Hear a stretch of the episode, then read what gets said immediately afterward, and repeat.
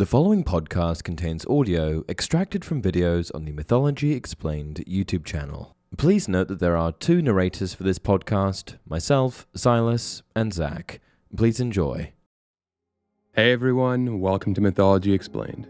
In today's video, we are going to dive into the Divine Comedy and discuss the ninth circle of hell, the circle reserved for traitors, the frozen heart of hell where Satan is torturously trapped, and the place in all of creation most sundered from the light and love of God. Here, we'll see Satan depicted in superlative fashion, virtually as massive, monstrous, and malevolent as can be. The horror of him beyond Dante's ability to fully describe. We are going to begin by quickly outlining how hell is structured, then jumping into the story when Dante and Virgil enter the eighth circle, covering their entry into the ninth circle, their encounter with Satan, and their arrival at Mount Purgatory. Alright, let's get into it. Dante Alighieri penned the Divine Comedy in the early 14th century. The story takes the reader on an allegorical journey through the three spiritual realms Hell, Inferno, Purgatory, Purgatorio, and Heaven, Paradiso. The narrative follows Dante, the protagonist and the fictional representation of the author, whom we first join while he's lost in a dark forest, symbolic of spiritual confusion. Guided by the Roman poet Virgil, and later by his muse Beatrice, Dante embarks on a profoundly transformational odyssey.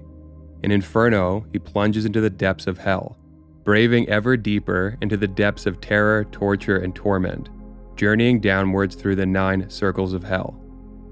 Hell is conceptualized as a descending funnel shaped abyss composed of nine concentric rings, each containing a distinct category of sin and its corresponding punishment. Central to Dante's vision of punishment is the concept of contrapasso, poetic justice, the punishment suffered by the sinners in hell, inspired by the nature of their sins in life. Beginning at the outermost circle, the nine circles of hell are limbo, lust, gluttony, greed, wrath, heresy, violence, fraud, and treachery, the ninth and final circle. Limbo is the place for unbaptized souls and virtuous pagans, neither good nor bad, and after it, the punishments of hell proper begin, in the second circle, where the lustful are condemned to be buffeted and battered by the winds of a violent storm that relentlessly rages the nine circles of hell are divided into two main sections upper hell and lower hell. Upper hell, comprising the first five circles, addresses sins of incontinence, those predicated on human weaknesses and unchecked desires. Here we find the lustful, the gluttonous, the greedy, and the wrathful. As Dante and Virgil progress, they reach the ominous and imposing city of Dis, a fortress whose impregnable walls encompass lower hell. Within Dis, beginning with the sixth circle onward, sins of malice are punished. These are deliberate wrongdoings, heresy, violence, fraud, and treachery. The city of Dis, therefore, stands as a crucial divide, starkly separating those who sinned due to human frailty from those who sinned due to deliberate malevolence. The eighth circle is where fraudulent people end up. It is shaped like an amphitheater, only with concentric ditches rather than concentric rows of seating. There are 10 concentric ditches, each one dedicated exclusively to one of the 10 types of fraud. For example, if someone was a panderer, they end up in the first ditch, the highest. And if someone was a falsifier, they end up in the 10th ditch, the lowest. In this way, the 10 ditches of the 8th circle are a microcosm of how hell is conceptualized the more egregious the form of fraud, the lower the ditch, and the more torturous the punishment. As Dante and Virgil approach the center of the eighth circle, indistinct and colossal shapes become visible, looming, obscured by distance and darkness. Initially, Dante believed these shapes to be great towers, but as he drew closer, what they truly were became clear to him. At the very center of the eighth circle is an enormous well that leads down to the ninth circle, the frozen heart of hell, and standing in this well is a group of giants. Only their upper bodies were visible above the rim. Their lower bodies were in the well, hidden from view, their legs going all the way down so that they stood in the ninth circle. The group comprised giants from Greek mythology and giants as reimagined biblical figures Tydeus, Typhon, Ephialtes, Briareus, and Nimrod. Tydeus tried to force himself on Leto, the mother of Apollo and Artemis. Typhon challenged Zeus for supremacy of the cosmos. Ephialtes, with his brother Otus at his side, attempted to, or at least aspired to, assail Olympus. Briareus was one of the hundred handed Hecatoncheires, a bit of an incongruent inclusion here because he was loyal to the Olympian gods. And Nimrod, unlike the others, is from the Bible, said in scripture to be a mighty hunter. Later, as told in extra biblical tradition, Nimrod became identified with the ruler under whom the Tower of Babel was built. Thus, when the center of the eighth circle is reached, Nimrod babbles inanely, his unintelligible speech reflecting the harm he caused in life. Also numbering among the giants was Antaeus, another giant from Greek mythology. His MO was to force travelers passing by to wrestle him. Inevitably, he won, and invariably, the travelers died. Their skulls then used by the giant to roof a temple dedicated to his father Poseidon. This changed when Hercules came through. He lifted the giant off the ground, sapping his strength, and then crushed him to death. It was Antaeus, at the behest of Virgil, who bore the poets to the ninth circle. The giant took them in the palm of his hand and lowered them down. Dante and Virgil arrive in the ninth circle, which is dominated by a frozen lake named Cocytus. The sinners condemned here are embedded within the ice, how deeply contingent on and commensurate to the severity of the treachery they perpetrated in life. The lake is divided into four concentric rings, though this wouldn't be apparent at first by looking at it. The four rings aren't demarcated in an obvious way, neither by the ice, which is a frozen and unbroken plain, nor by another easily perceived feature. Instead, they're made distinct by the people in them, people imprisoned more deeply in the ice the closer they are to the center. The four rings are called Caina, Antenora, Ptolemaea, and Giudecca, and we will now go over these one at a time. Caina, named after Cain, who murdered his brother Abel, is the outermost ring. It is reserved for those who were treacherous to their kin. Encased in ice up to their necks, the people punished here are afforded the small mercy of being able to bow their heads, a twofold respite, allowing them to shelter their faces from the freezing gale, and allowing their tears to fall rather than stream, which prevents their eyes from freezing shut. Antenora, named after Antenor, a Trojan soldier who betrayed his city to the Greeks, is the second ring. It is reserved for those who are treacherous to their country, here, those punished are embedded deeper in the ice, frozen up to their heads, their necks immobilized. One sight that stands out is that of two heads frozen together, one gnawing the neck of the other. Ptolemaea, named after Ptolemy, who invited his father in law to a banquet and murdered him, is the third ring.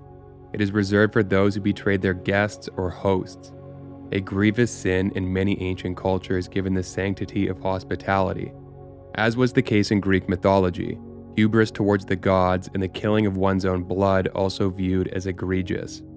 Here, only the faces of the punished are visible, oriented upwards so that the tears freeze in their eyes, each pair of eyes shielded by the accretion of a sort of crystalline visor. Even the paltry relief of crying, the catharsis of it, now denied them. Giudecca, named for Judas, the man who betrayed Jesus for 30 pieces of silver, probably the most infamous traitor in Western culture, is the innermost region of Cocytus. It is reserved for the most terrible traitors of all, those who betrayed their benefactors. Here, those punished are fully encased in ice, forever condemned to contorted silence. Satan is imprisoned in the very center of Cocytus, in the center of Giudecca, immersed in ice until his upper chest. He is a gargantuan sight to behold, such was his stature that Dante was closer in size to the giants at the center of the eighth circle than those giants, all of them together, were to one of Satan's arms. His head hosts three faces the central one, where a person's face normally is, and two peripheral ones on either side. Great bat's wings open up from his back. They beat constantly with the frigid ferocity of a winter storm, and the winds thus produced are what freeze the ninth circle. All six of his eyes weep, tears streaming from them, mixing with the froth of blood and pus. Though almost every traitor within the inner ring is encased in ice, frozen so that not even a hair was above the surface, there was yet an even worse fate for a specific trio of sinners. These, in Dante's view, the most wicked in all of history. Three sinners, one in each of Satan's three mouths, were perpetually devoured, condemned to be chewed on, ground down, and ripped apart for all of eternity. They are Judas, Brutus, and Cassius. Judas was a traitor to Jesus, and Brutus and Cassius to Julius Caesar. Judas is the arch sinner, this denoted by his pulverizing punishment being administered by the center head, and by his own head actually being inside the mouth of the center head. Here's the passage. In every mouth he worked a broken sinner between his rake like teeth. Thus he kept three in eternal pain as his eternal dinner. For the one in front, the biting seemed to play no part at all compared to the ripping. At times, the whole skin of his back was flayed away. The soul that suffered most, explained my guide, is Judas Iscariot.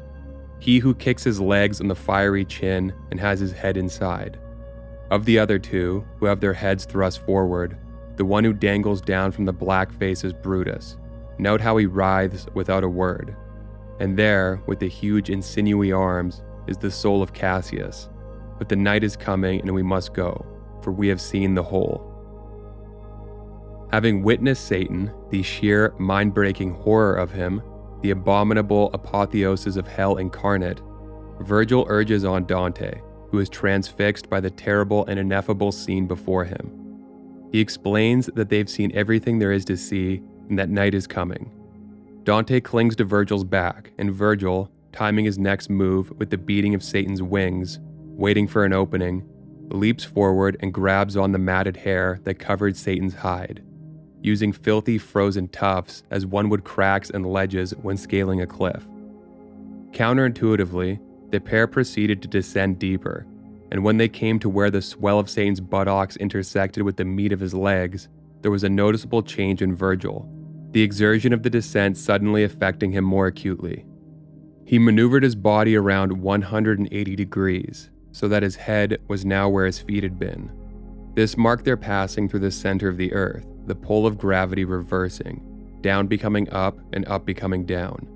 Reoriented, they continued upwards, transitioning from the foul flesh of Satan to the remote rock that serves as the Earth's foundation. Climbing upward through the monolithic underpinnings, Dante and Virgil eventually emerge out into the open air, the sun rising just as night was falling in the ninth circle. An interesting detail here is Virgil explaining to Dante that how Satan is situated, his lower body entombed in rock and his upper body encased in ice, resulted from his rebellion against God and his expulsion from heaven.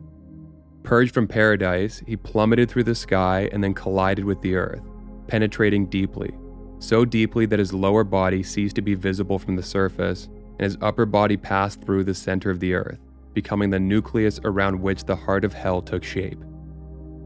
And that's it for this video. If you enjoy the content, please like and subscribe. Thanks for watching.